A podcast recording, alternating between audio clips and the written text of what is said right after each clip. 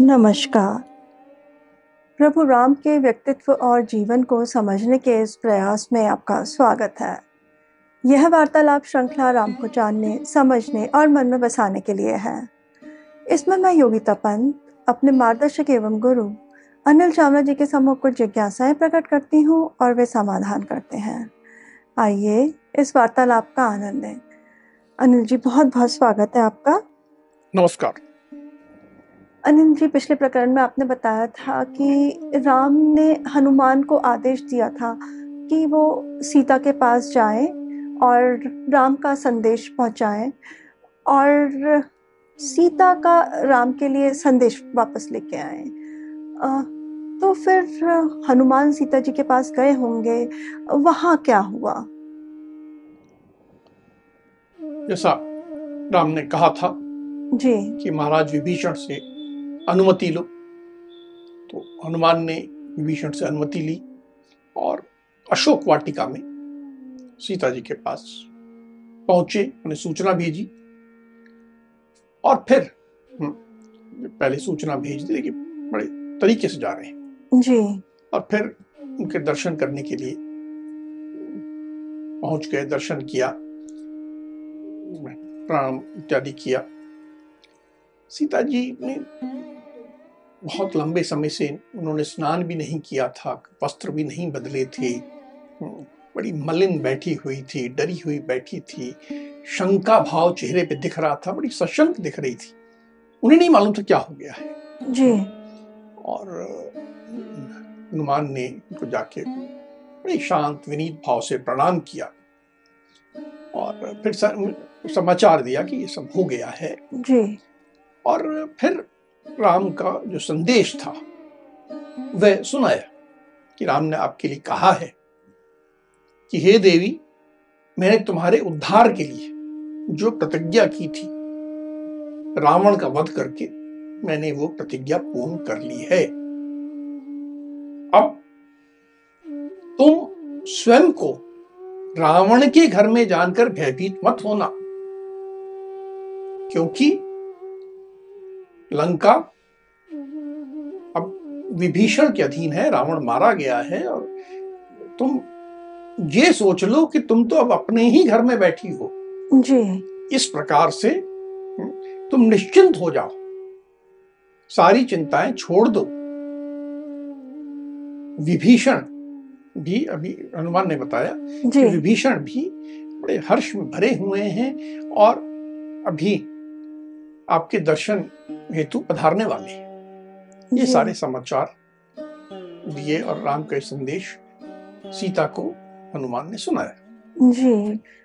अब यह सब सुनकर आ, सीता जी तो बहुत प्रसन्न हो गई होंगी। उनकी उनका क्या कहना था? अत्यंत प्रसन्न। बहुत हर्षित इतनी हर्षित हो गई कि उनका गला भर आया। बिल्कुल जैसे खुशी के मारे आँख में नमी आ जाती है गला भर जाता है कुछ बोल नहीं पाई। हनुमान जरा चक्कर में पड़ गई ये कुछ बोल नहीं रही। हम्म, क्या हो गया? तो कहा हनुमान ने क्या बोलती क्यों नहीं है? फिर सीता ने कहा जी। कि स्वामी की विजय का समाचार सुनकर मैं बिल्कुल आनंद विभोर हो गई थी। आनंद में डूब गई थी। इसलिए मेरा गला रूंद गया था मैं कुछ बोल नहीं पाई। इतना अच्छा इतना सुखद इतना प्रसन्नतापूर्ण समाचार देने के लिए मैं तुम्हें कुछ पुरस्कार देना चाहती जी। पर बहुत सोचने पर भी मुझे कुछ कोई भी ऐसी योग्य वस्तु दिखाई नहीं देती। जो कि मैं तुम्हें दे सकूँ। पूरे भूमंडल में कोई मुझे ऐसी वस्तु दिखाई नहीं देती जिसको कि जो कि इस संवाद के अनुरूप हो। जी। और जिसे देकर मैं संतुष्ट हो जाऊँ। तुमने इतना अच्छा संवाद मुझे सुनाया है। सोना चांदी नाना प्रकार के रत्न और तीनों लोगों का राज्य भी इस समाचार की बराबरी नहीं कर सकता। जी। इस प्रकार सीता ने हनुमान से कहा। जी। अब ये सब सुनने के बाद हनुमान जी ने क्या उत्तर दिया? क्या कहा सीता जी से? हनुमान बहुत विनम्र भाव से हाथ जोड़ लिए उन्होंने। हम्म, और कहा कि पति की विजय चाहने वाली पति के ही का ही प्रिय सोचने वाली उसका हित में सोचने वाली पति के ही हित में सदा संलग्न रहने वाली सती साध्वी देवी जैसी आप हो। आपके मुँह से ही ऐसा स्नेहपूर्ण सार गर्भित वचन निकल सकता है। आपका ये वचन जी। इतना स्नेह युक्त है इतना सार गर्भित है कि भांति भांति के रत्न तरह तरह की धनराशि और देवताओं के राज्य से भी बढ़कर तो आपका मेरे लिए वचन आपने इतना कह दिया तो मुझे उन सबसे भी ज़्यादा मिल गया। वैसे मैं आपको बात बताना चाहता हूँ। जी। कि जब मैं ये हनुमान कह रहे हैं कि जब मैं देखता हूँ कि राम ने अपने शत्रु का वध कर दिया है और वो विजयी हो गए हैं और वे सकुशल हैं तब मुझे इतनी प्रसन्नता होती है कि मुझे लगता है कि देवताओं के राज्य और संसार के सारी धनराशि मुझे मिल गई है। तो मुझे तो और कुछ की आवश्यकता ही नहीं हुई मेरे को सब कुछ पहले मिल चुका है। केवल राम की विजय देखकर उनको सकुशल देखकर। सुनकर सीता बहुत प्रसन्न हुई। जी। उन्हें हनुमान से कहा कि तुम वायु देवता के बहुत प्रशंसनीय पुत्र हो। परम धर्मात्मा हो। जी। तुम्हारी वाणी उत्तम लक्षणों से युक्त है। माधुर्य और बुद्धि से अलंकृत। तुम्हें सब गुण हैं। किसी गुण की तुम में कमी नहीं है। शारीरिक बल शूरता शास्त्र ज्ञान मानसिक बल पराक्रम उत्तम दक्षता तेज क्षमा धैर्य स्थिरता विनय तथा अन्य बहुत से सुंदर गुण। ये सब एक साथ पूरे विश्व में केवल तुम्ही में एक साथ तुम्ही में विद्यमान है। देखिए सीता क्या कर रही ये हमें सीखने की बात है। कई बार हम किसी से प्रसन्न होते हैं। तो दैवीय संस्कृति में पहली बात हमको ये सीखनी है कि यदि हम कुछ प्रसन्न होते हैं तो उसे कुछ दे। जी। अब सीता स्थिति में थी कि कुछ उनके पास देने को था नहीं। जी। तो कुछ दे नहीं सकती तो उन्होंने मीठा बोला कि मैं देना चाहती हूँ। जी।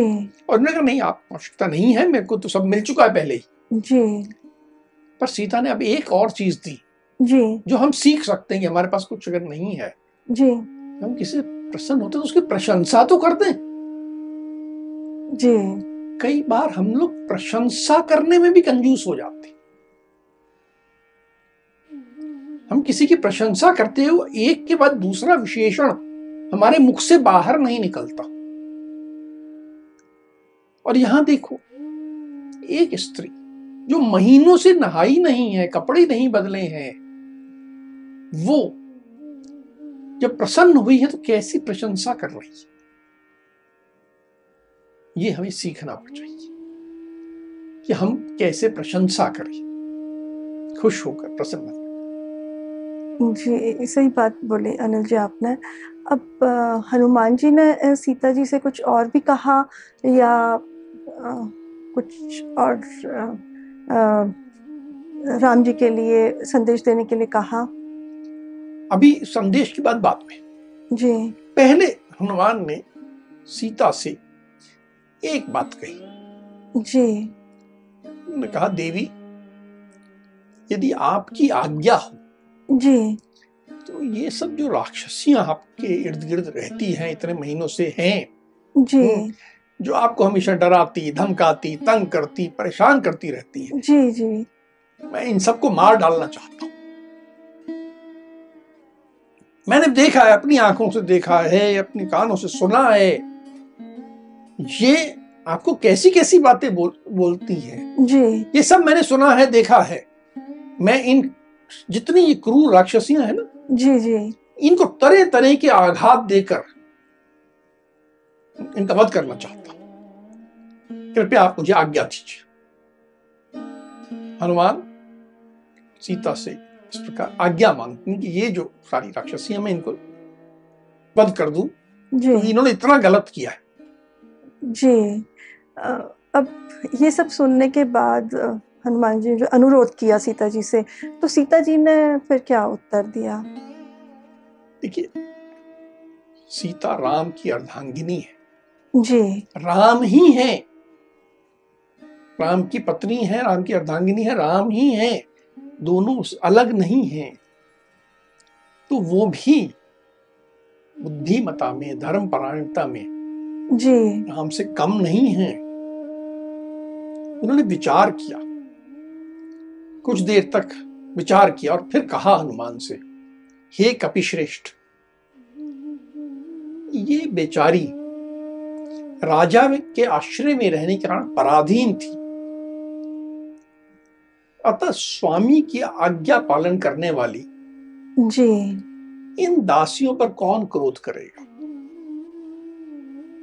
ये तो स्वामी की आज्ञा का पालन करने वाली थी ना। जी। इन्होंने जो कुछ किया रावण के कहने पे किया।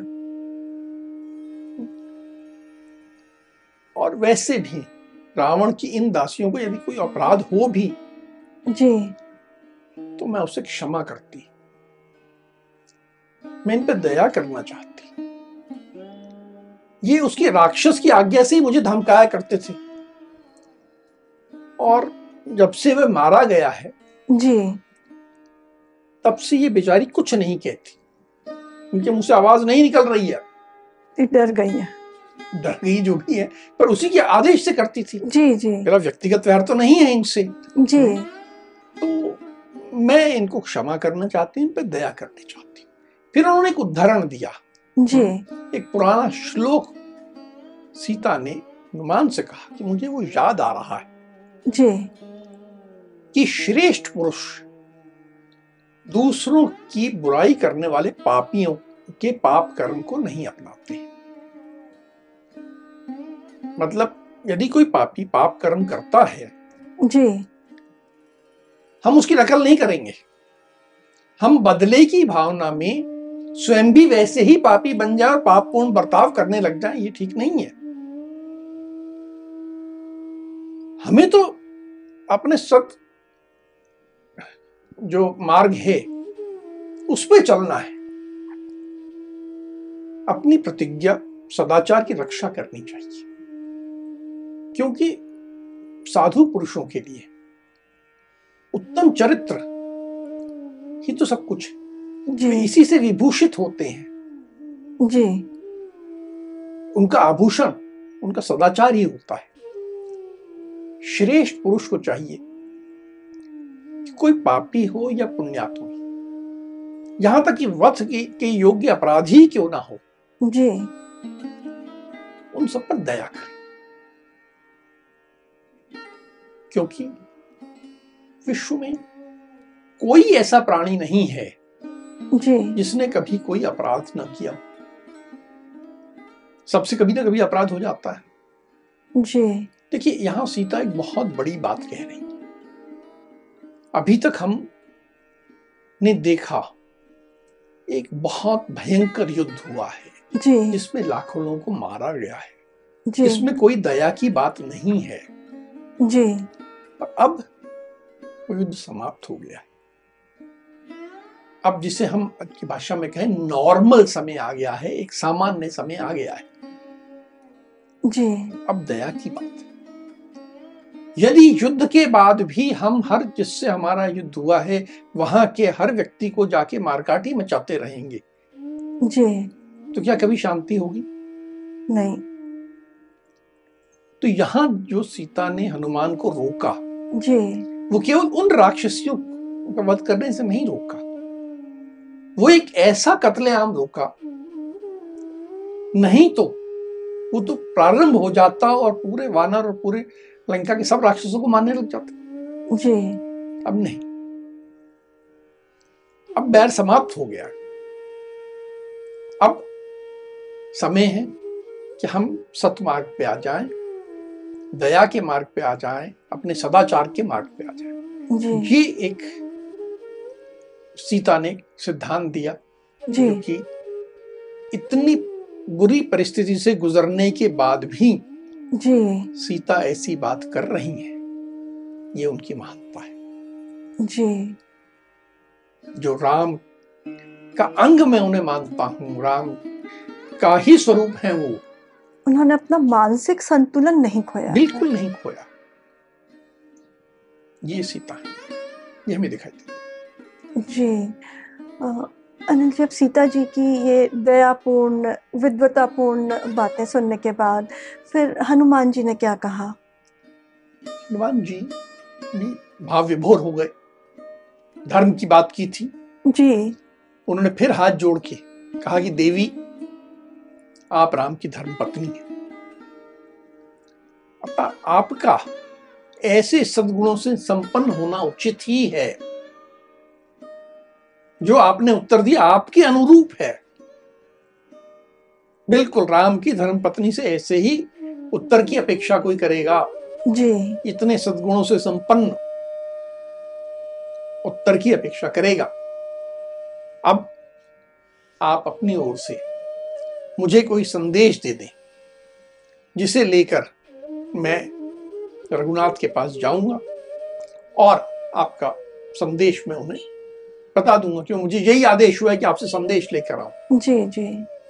तो सीता ने कहा कि मैं भक्त वत्सल भक्तों पर कृपा करने वाले अपने स्वामी का दर्शन करना चाहती हूँ। बस इतना ही संदेश तुम जाके पहुँचा। दो जी।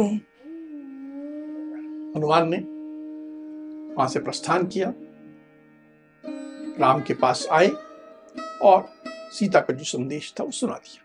जी ये सीता का संदेश सुनने के बाद फिर राम जी ने क्या किया? देखो मैंने तुम्हें पिछले प्रकरण में भी बताया था कि राम गुमसुम गुमसुम हो गए थे। जी जी। अब जब सीता का वो संदेश आया जी। तो राम और ज़्यादा गुमसुम हुए बैठ गए एकदम ध्यान में चले गए। एकदम ध्यानस्थ हो गए। आँखें बंद करके अपने आप में डूब गए। और फिर उनकी आँखों से आँसू बहने लगे। बिल्कुल अविरल रोए जा रहे हैं। एकदम आँसू बहे जा रहे हैं। फिर बहते आंसुओं में ही उन्होंने पास खड़े विभीषण से कहा जी। कि हे महाराज विभीषण तुम विदेह नंदिनी सीता को स्नान कराकर दिव्य वस्त्र अंगराग अंगराग अर्थात मेकअप वगैरह जो करना जी, है स्त्री का जो होता है तथा आभूषणों से दिव्य आभूषणों से अच्छे आभूषणों से विभूषित करके शीघ्र मेरे पास ले आओ। जी पूरे सम्मान के साथ। पूरे सम्मान के साथ। जी अनिल जी आपने अभी बताया कि राम रो रहे थे वो किसी विचारों में डूबे हुए थे। तो वो और इतनी प्रसन्नता की घड़ी में वो भी तो वो रो क्यों रहे थे? किन विचारों में डूबे हुए थे वो? देखो तुमने जो प्रश्न पूछा है। जी। ये बहुत महत्वपूर्ण है। विश्व में या मानव इतिहास में जी। पता नहीं हज़ारों कितने ही राजा हुए हैं जिन्होंने युद्ध जीते। युद्ध जीतना जी। साधारण बात है। बहुत लोगों ने युद्ध जीते हैं। राम ने युद्ध जीता अच्छी बात है लेकिन और भी होतों ने युद्ध जीते हैं। लेकिन राम को जो भगवान बनने वो जो उनके भगवान के गुण परिलक्षित होते हैं जी। वो हमें आज के प्रकरण में और अगले प्रकरण में दिखेंगे। कि राम एकमात्र ऐसे राजा होंगे जो युद्ध जीतने के बाद रो रहे हैं। उनके मन में क्या भाव था? जी तुमने प्रश्न पूछा। वो गुमसुम क्यों हो गए थे? वास्तव में राम अवसाद में डूब गए थे डिप्रेशन में चले गए थे। उसका कारण क्या था? राम चारों ओर वानरों के शव देख रहे थे। घायल वानरों को देख रहे थे। राम के लिए वो सब जो वानर मारे गए थे। जी। जो घायल हो गए थे किसी का हाथ कट गया था किसी के पाँव कट गया था ये सब उनके पुत्र थे। देखो राम केवल योद्धा नहीं है। जी। वो करुणा के सागर है प्रेम के सागर है दया के सागर है। ये जो करुणा में डूबा मनुष्य है इसका हृदय रो रहा है। अपने इन पुत्रों के मारे जाने पर।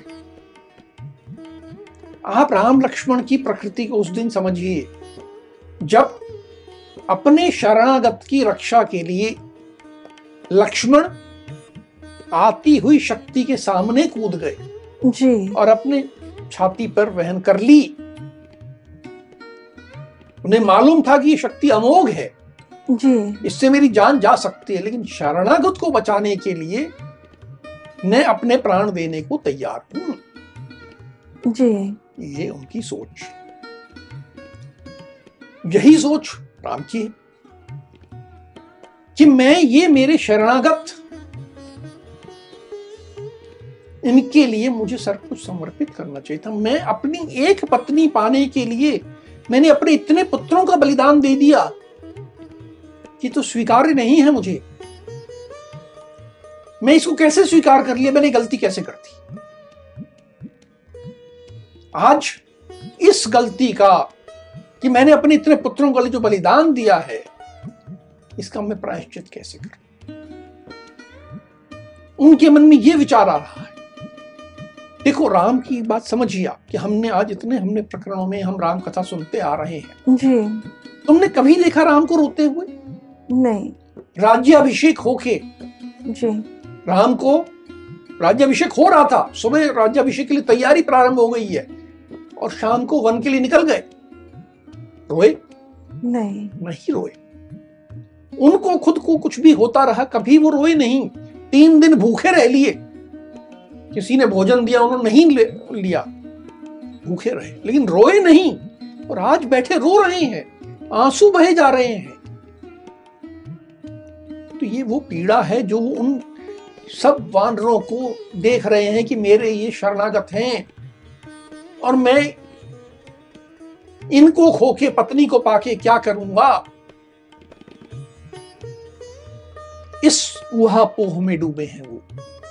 उनके मन में ये विचार है कि मैं जब यहाँ से वापस जाऊँगा तो इन सब की माताएँ बहनें पत्नियाँ सब आएँगी। और मुझे कहेंगी कि हे राम तूने अपनी पत्नी पाने के लिए हमारे पुत्र को बलिदान कर दिया। हमारे पति को बलिदान कर दिया हमारे भाई को बलिदान कर दिया। तो मैं क्या कहूँगा जी। अब इस प्रायश्चित के लिए उन्हें कुछ नहीं दिख रहा। इस प्रायश्चित के लिए वो स्वयं को ही चोट पहुँचा सकते हैं। तो एक चोट वो अंदर अपने आप को पहुँचा रहे हैं। और दूसरी चोट जो हमें बाहर दिखेगी अभी इसी प्रकरण में आगे। हमें लगता है कि वो सीता को चोट पहुँचा रहे हैं। वो स्वयं को ही चोट पहुँचा रहे हैं सीता भी उन्हीं में है। सीता और वो अलग नहीं है कभी। हम जब उनकी इस अवसाद को पीड़ा को समझेंगे तभी हम समझेंगे कि राम क्या है। बहुत अफसोस की बात यह है कि पिछले एक हज़ार सालों में जी। राम को छोटा दिखाने के लिए इस पूरे प्रकरण को बहुत विकृत किया गया। राम को ओछा बनाने के लिए इसमें बातें जोड़ी गई और इसी से वो बीज डाला गया जिसको कि बाद में उत्तराखंड उत्तर कांड। में हम्म, विस्तृत किया गया। ये सब जिसमें राम को छोटा मनुष्य दिखा दिया गया है कि वो अपनी पत्नी पर शक कर रहे हैं ये सब ये सब बकवास है। मैं उसे स्वीकार नहीं करता। जी। राम का विराट व्यक्तित्व दिख रहा है वो आदमी बैठा रो रहा है। और केवल इसलिए कि मेरे पुत्रों को मैंने खो दिया है। आज भी हम देखते हैं राजनीतिक आंदोलन होता है। जी। एक नेता होता है लाठीचार्ज होता है पाँच लोग मर जाते हैं। नेताजी तो रात को पार्टी कर रहे होते हैं। जी। जो मरे होते हैं उनके यहाँ देख घर तक जाते भी नहीं है हॉस्पिटल नहीं जाते। जी जी। राम ऐसे नहीं। राम का हृदय बिल्कुल तार तार हुए जा रहा है। और जब हम इसको समझेंगे तभी हम आज के प्रकरण को और अगले प्रकरण को समझ पाएँगे। जी। बहुत महत्वपूर्ण जानकारी दी अनिल जी आपने। अब राम जी ने विभीषण से कहा था कि वो सीता जी को लेके आ जाए। तो विभीषण सीता जी को लेने के लिए गए होंगे। क्या हुआ? विभीषण ने पहले जल्दी से अपने अंतपुर की अपने परिवार की महिलाओं को भेजा। जी। कि जाके आप सूचना दो कि विभीषण आ रहे हैं। जी। आने की सूचना भिजवाई। और उसके बाद स्वयं कुछ देर बाद पहुँचे। बड़े विनीत भाव से दर्शन किया। अपने मस्तक पर अंजलि बाँध कर कहा कि हे विदे राजकुमारी आप स्नान करके दिव्य अंगराग वस्त्र आभूषण इत्यादि से विभूषित होकर सवारी पर बैठिए। आपके स्वामी आपको देखना चाहते हैं। सीता थोड़ा सा अधीर हो रही थी। जी। प्रेम था। स्वाभाविक है इतने महीनों बाद जी। अपने पति का दर्शन करना था। जी। तो उन्होंने कहा कि मैं बिना स्नान किए ही जी। अभी दर्शन करना चाहती हैं। विभीषण ने बड़ी विनम्रता से कहा जी। कि आपके पतिदेव ने जैसी आज्ञा दी है जी। आपको वैसा ही करना चाहिए बाकी आपको जैसा ठीक लगे। जी। सीता ने भी बात मान ली कहा ठीक है बहुत अच्छी बात। हम्म उनकी आज्ञा शिरोधार्य करते हुए जी। तैयार होके फिर जाऊँगी जी। अब जब सीता स्नान करके श्रृंगार करके राम जी के पास पहुँची तो क्या हुआ? कि अब जो राम यहाँ तो सब वानर सेना थी कोई व्यवस्थाएँ नहीं थी पर उधर से जो विभीषण आ रहे थे। जी जी। वो तो राजसिक मामला था पूरा। जी। और एक रानी को लेके आ रहे थे। जी। तो इन्होंने सजी धजी बिल्कुल दीप्तिमान चमकती हुई हम्म, सीता को एक पालकी में बिठाया। आगे पीछे पूरे सैनिक चल रहे हैं और एक महारानी की तरह जी। लेके आए। राम के पास ला रहे हैं। आप वहाँ का दृश्य हम्म, कल्पना कीजिए। कि राम एक स्थान पर अभी भी ध्यान में बैठे हैं और आँखों से आँसू बहे जा रहे हैं। जी। हम्म, रोए जा रहे हैं। जी। बिल्कुल बिना रुके आँसू लगातार बह रहे हैं। हम्म, और चारों ओर लाखों वानर हैं लंगूर हैं रीछ हैं और यहाँ तक कि राक्षस भी है। जी। अब तो कोई डर नहीं था। जी जी। राक्षसों को लग गया कि ये हमें मारने वाले नहीं है। तो सब देखने के लिए आए उसे भाई क्या हो रहा? जी। तो ऐसी भीड़ भाड़ मची हुई थी। हम्म, विभीषण उस भीड़ में से आए पीछे पालकी आ रही है सैनिक आ रहे हैं प्रणाम करके सूचना दी। जी। राम की आँखें बंद हैं रो रहे हैं पर फिर भी ये सूचना देना महत्वपूर्ण था जी जी। कि प्रभु सीता आ गई हैं। तो राम एक और तो हर्ष भी हुआ। सीता उनकी प्रियतमा थी। जी। उनका सर्वस्व थी। यहाँ तक भी कह सकते हैं। जी। और जैसा शोक मैंने बताया वो भी हो रहा था जिसके कारण वो रो रहे थे। जी। इस हर्ष और शोक के सागर में वो गोते लगा रहे थे फिर भी उन्होंने विभीषण से कहा हम्म, कि विदय कुमारी से कहो कि शीघ्र मेरे पास आ जाए। जी। अब विभीषण राजा हैं उन्होंने सबको आदेश दिया कि लेके आए। अब वो पूरी सवारी है पालकी है सैनिक हैं और बीच में भीड़ मच रही है। जी। सबको इधर उधर करना पड़ रहा है ताकि वो आ सके। जी जी। वो तो सैनिक है? जी। राक्षस सैनिक हैं तो उन्होंने कोई लाठी बजा रहे हैं कोई दूसरा कुछ बाजा बजा रहे हैं और स्वयं को वानरों को इधर उधर कर रहे हैं। जी। ताकि रास्ता बन सके और पालकी आ सके। जी जी। मैं जैसे कि कोलाहल चारों तरफ़ मच गया। हल्ला मच गया। जी। जब ये हल्ला भारी कोलाहल मच गया सब और ऐसा हो गया वानर लंगूर रीछ राक्षस सब इधर उधर भाग रहे हैं। जी। राम ने आँखें खोली और उनको बहुत रोष आया। जी। बड़े क्रोध पूर्वक उन्होंने विभीषण से कहा कि इन सैनिकों को रोको। तुम किस लिए कर रहे हो सब? तुम मेरा अनादर कर रहे हो। देखिए बात। मेरा अनादर कर रहे हो इन सबको जो कष्ट दे रहे हो जी। ये मेरे हैं। तुम इनको कष्ट देके मेरा अनादर कर रहे हो। ये राम का आत्मीयपन देखिए। जी। कि उनको कष्ट देने से मुझे हो रहा है। ये इस तरह लोगों को निष्ठता पूर्वक जो तुम हटा रहे हो ये गलत है। ये मेरे अपने आत्मीय जन हैं। ये मेरे परिवार के लोग हैं। तुम ऐसा मत करो। जी। और स्त्री का किसी भी स्त्री का जो पर्दा होता है वो घर से चार दीवारी से वस्त्र इत्यादि से नहीं होता। स्त्री का पर्दा तो उसके स्वयं के आचरण से होता है और पति से प्राप्त सम्मान से होता है। जी।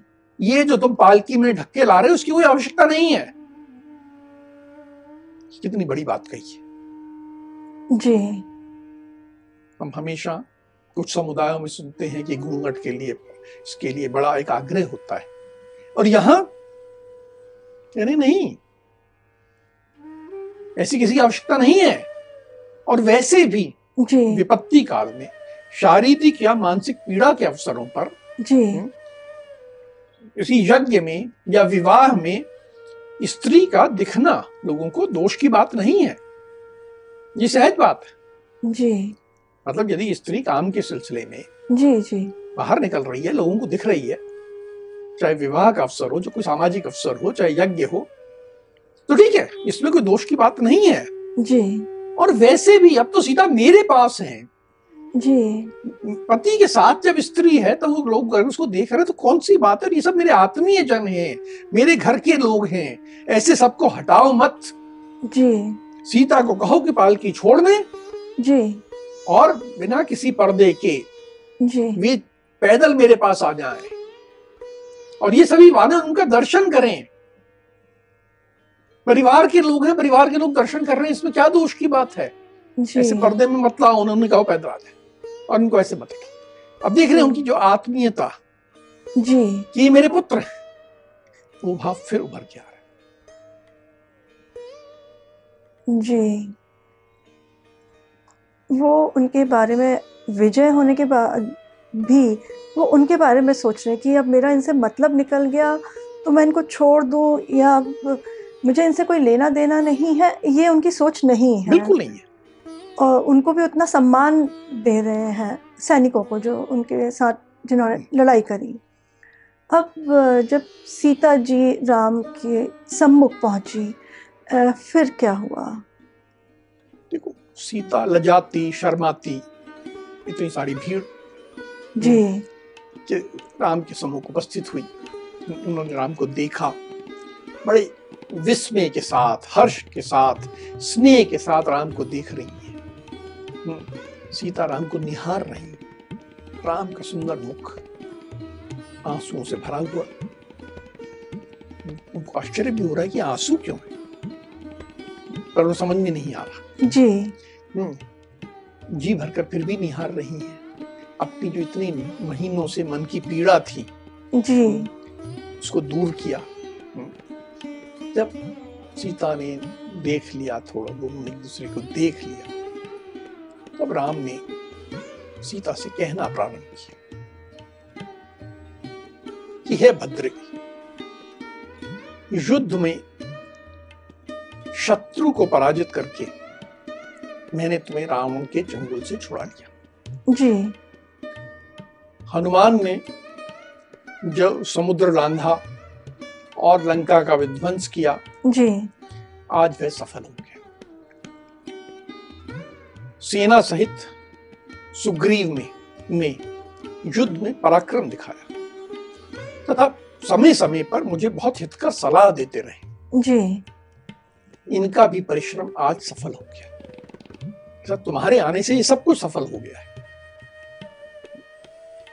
सीता की आने के उस क्षण की प्रशंसा कर रहे हैं। कि जो कुछ सुग्रीव ने उनकी सेना ने सब कुछ किया वो सब आज सार्थक हो गया जी। ये महाराज विभीषण खड़े इन्होंने दुर्गुणों से भरे अपने भाई का परित्याग स्वयं प्रेरणा से किया। मैंने नहीं कहा था। जी जी। अपने भाई का परित्याग किया स्वयं ही मेरे पास आए और इन्होंने युद्ध में मेरा पूरा साथ दिया। जी। इन्होंने भी जो कुछ परिश्रम किया वो निष्फल नहीं हुआ। सब सफलता प्राप्त हुई है। जी। तुम्हारा कल्याण। ये एक आशीर्वाद है। कोई मन में दुराव नहीं है। जी। तुम्हारा कल्याण हो हे सीते। तुम्हें पर एक बात मालूम होनी चाहिए कि मैंने जो ये युद्ध का कार्य किया और अपने इन मित्रों के पराक्रम से जी। जो इसमें विजय पाई। वह सब मैंने तुम्हें पाने के लिए नहीं किया। ये मैंने इसलिए नहीं मैं तुम्हें पाना चाहता हूँ इसलिए नहीं किया है। जी। ये मैंने धर्म और सदाचार की रक्षा के लिए किया। जो सब और अधर्म फैला हुआ है जी। उसके निवारण के लिए किया। और तीसरा जो छत तक मेरे सुविख्यात वंश पर जी। एक जो कलंक लग गया था उसको मिटाने के लिए यानी तीन कारणों से ये सब किया मैंने। जी। पहले धर्म और सदाचार की रक्षा हो। जी। दूसरी बात सब और फैले हुए अधर्म का नाश हो उसका निवारण हो। जी। और तीसरा मेरे सुविख्यात कल जो वंश पे जो कलंक लग गया जी जी। वो समाप्त।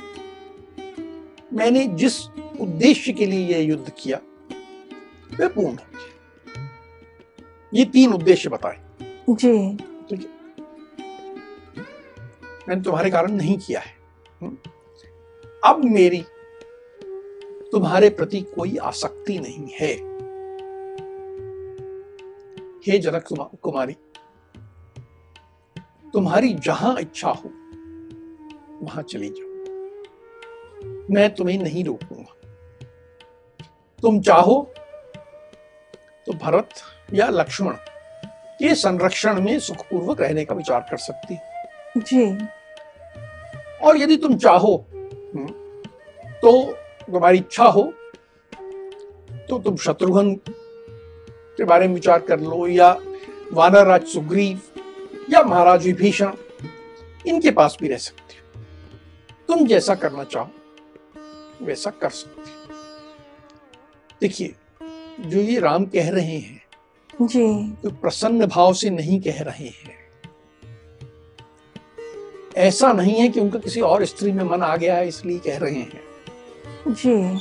वो कोई सीता को उसके अपराध के लिए दंड दे रहे हों ऐसा भी नहीं है। ये वो स्वयं को ही कहीं प्रायश्चित कर रहे हैं।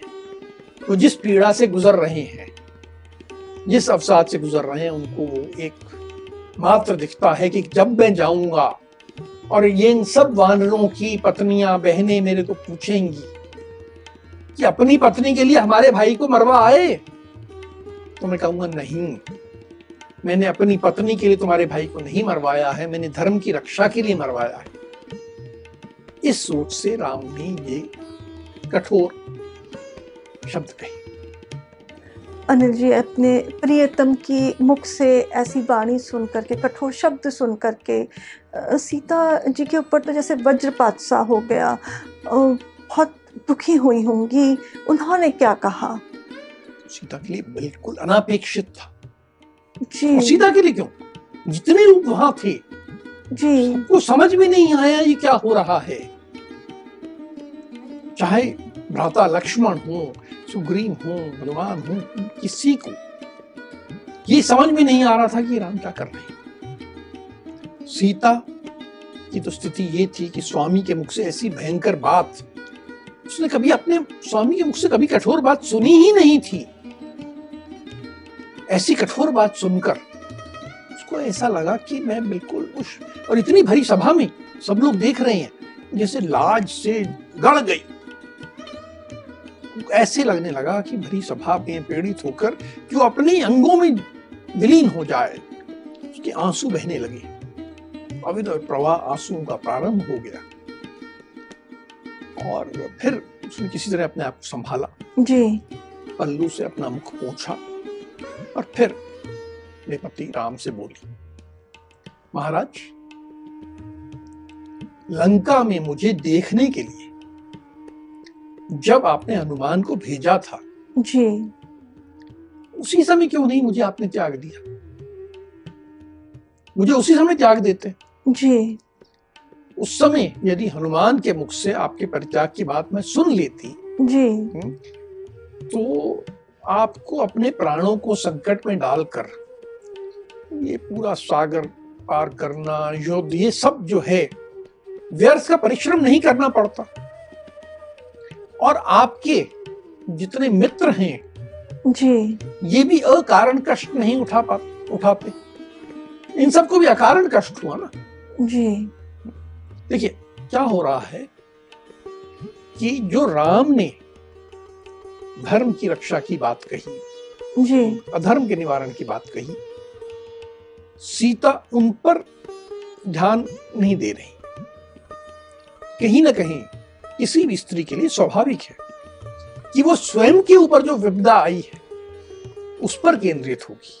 आज भी जब लोग इस लोग इस प्रकरण को सुनते हैं तो धर्म पर केंद्रित नहीं होते और सीता की दुर्दशा पे केंद्रित होते हैं। तो सीता भी वही कर रही है और वही बात कह रही है कि आपने बाल्यावस्था में ही मेरा पानी ग्रहण किया था। मैं तो एक बच्ची थी। आज ये बात ये भूल गए आपके प्रति जो मेरे हृदय में भक्ति है, जो मुझमें शील है, वह सब भी आपने एक साथ ही भुला दिया है। ये सब कहते हुए सीता का बिल्कुल गला भर आया। रोने लगी। बिल्कुल। दुख से भर गई। वहीं पर लक्ष्मण बैठे थे। जी। वो भी बहुत दुखी थे। चिंता मग्न थे कि क्या हो रहा है। सीता लक्ष्मण की ओर मुड़ी और बड़े भावनाओं से डूबे स्वर में भावनाओं का आवेग था। जी। बिल्कुल वैसे स्वर में लक्ष्मण से उन्होंने कहा कि हे सुमित्रा नंदन मेरे लिए चिता तैयार कर दो मेरे इस दुख की यही दवा है। मेरे स्वामी मेरे गुणों से प्रसन्न नहीं है। यद्यपि देखिए यहाँ मैं अपनी तरफ़ से कह रहा हूँ राम ने ऐसा कुछ नहीं कहा है। जी जी। राम के कारण दूसरे हैं। जी। सीता कह रही कि मेरे स्वामी मेरे गुणों से प्रसन्न नहीं है। इन्होंने भरी सभा में मेरा परित्याग कर दिया है। मैं परित्यक्ता के रूप में नहीं जीना चाहती। ऐसी दशा में मेरे लिए जो मार्ग उचित है, उस पर जाने के लिए अग्नि में प्रवेश करना ही मुझे उचित प्रतीत होता और मैं अग्नि में प्रवेश करूँगी। लक्ष्मण भी बड़े भारी दुख में डूबे हुए। उनको अपने भाई पे बड़ा अमर्ष हो रहा ये क्या कर रहे हैं भाई? एकदम दुख और अमर्ष अमर्ष जो है क्रोध से एक अलग स्टेज है। क्रोध होता है जिसमें आप दूसरे पे हाथ उठाने के लिए अग्रसर होते हैं। अमर्ष में आप को सामने वाले पे एक झुंझलाहट आती है, एक आप आक्रोशित होते हो, उस तरह उनके भाव उभर रहे हैं कि अपने भाई पे, उन सारी निगाहों से उन्होंने अपने भाई की ओर देखा कि क्या है। लेकिन राम एक बड़ी विचित्र मुद्रा में थे। वो रो भी रहे थे। जी। रो रहे थे और बड़े कठोर हो चुके थे। ये कठोर क्यों हुए थे? वो किसे दंड दे रहे थे? वो स्वयं को दंड दे रहे थे। इसलिए बिल्कुल कठोर थे और सिर झुकाकर खड़े थे जैसे अपराधी खड़ा हो। ये विजयी सम्राट नहीं था। ये तो रोता हुआ अपराधी खड़ा था। लेकिन सबको उनकी मुद्रा से भय लग रहा था कि इन पर कैसा काल आ गया है। किसी को उनसे कुछ कहने की हिम्मत नहीं हुई। उनकी ये मुद्रा देख और लक्ष्मण को लगा कि मुझे इशारा कर रहे हैं। तो लक्ष्मण चुपचाप लकड़ियाँ एकत्र कर चिता तैयार करने में लग गए।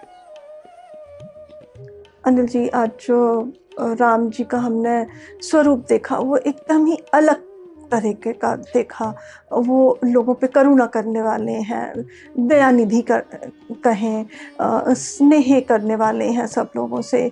इस कारण वो जो अपने जो सैनिकों को मारा, मरा देख करके और उनके परिवार वालों पे क्या बीतेगी, इस कारण वो अवसाद में चले गए हैं और बहुत ही दुखी हो रहे हैं और इसी कारण वो एक विवश हो रहे हैं, ये निर्णय लेने के लिए कि वो सीता का परित्याग कर रहे हैं।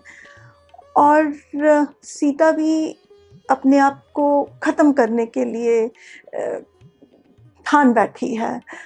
अब जैसे आपने बताया कि लक्ष्मण ने चिता तैयार कर दी है। अब हम अगले प्रकरण में जानेंगे आपसे कि सीता उस चिता में प्रवेश करती हैं या उन्हें कोई रोकता है। अब हम आज की चर्चा को यहीं विराम देते हैं। अगली कड़ी में राम के जीवन से जुड़े कुछ अनछुए पहलुओं के साथ हम दोनों फिर उपस्थित होंगे। राम राम। राम राम।